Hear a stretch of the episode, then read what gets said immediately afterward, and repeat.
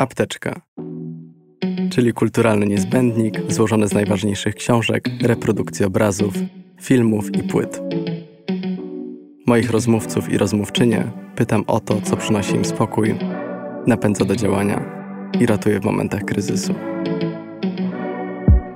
Nazywam się Mateusz Ressler i zapraszam do słuchania cyklu. Historie zapisane w nutach.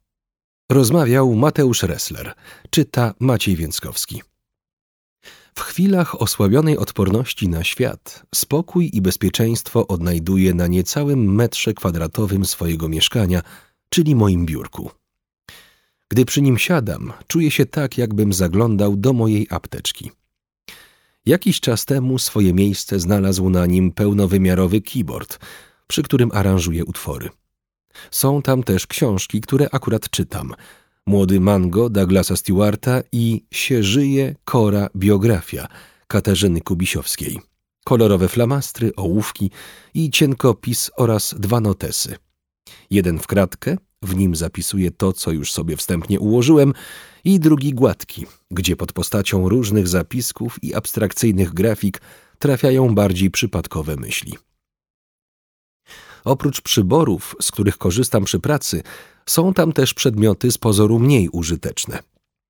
Miedziana tabliczka z odciśniętym sercem, świeczka, kwiaty i naczynie, w którym trzymam kamienie przywiezione z podróży oraz żywicę, uzbieraną kilka lat temu w trakcie spacerów po lesie.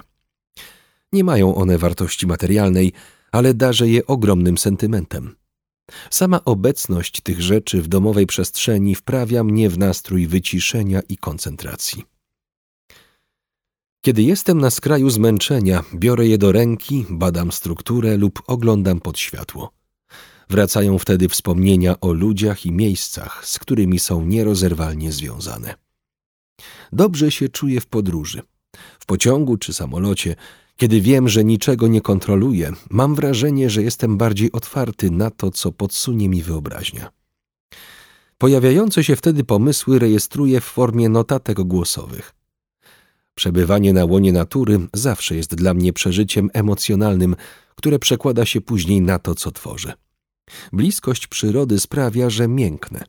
Mam oswojone miejsca, do których lubię wracać – Moje siedlisko na warmińskiej wsi, gdzie znam już wszystkie drogi i każde okoliczne drzewo, ścieżki w Puszczy Kampinoskiej, którą odkryłem i pokochałem podczas pandemii, nieodkryte przez wycieczkowe biura dzikie jeziora na granicy Kujaw i Mazur, w których uwielbiam pływać latem. Kiedy czuję się czymś naprawdę przytłoczony, wyobrażam sobie, że moja głowa się elektryzuje – Dlatego muszę na chwilę zniknąć pod wodą, by cały prąd rozszedł się po jej tafli. To dla mnie jedno z najprzyjemniejszych uczuć, gdy po wynurzeniu się na powierzchnię całe skumulowane napięcie ustępuje. Podobnie działają na mnie książki, proza i poezja, która stała się mi bliska w czasie lockdownu. Mam 87-letnią przyjaciółkę, panią Linę, z pochodzenia francuskie, choć znamy się wiele lat, wciąż nie przeszliśmy na ty, co już samo w sobie jest dla mnie magiczne, która zawsze czeka na mnie z wierszem. Czasem wybiera coś po polsku, uwielbia Wisławę Szymborską, innym razem wynajduje utwory francuskich poetów, które sama próbuje dla mnie tłumaczyć.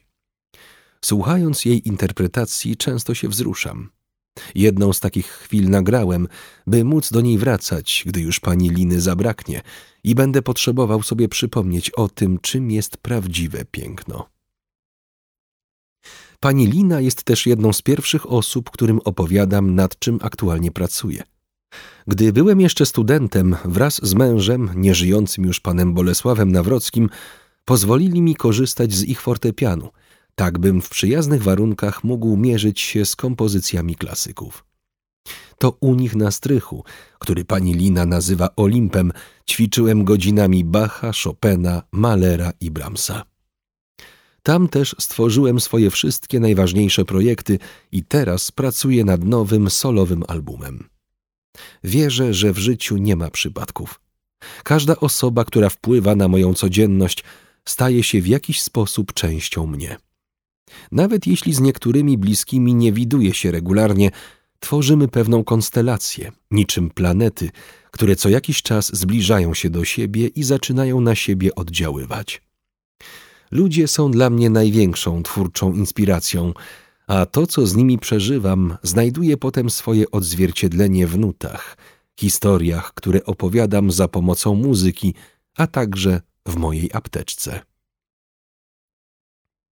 Tekst ukazał się w 67. numerze miesięcznika Pismo Magazyn Opinii. Czytał Maciej Więckowski.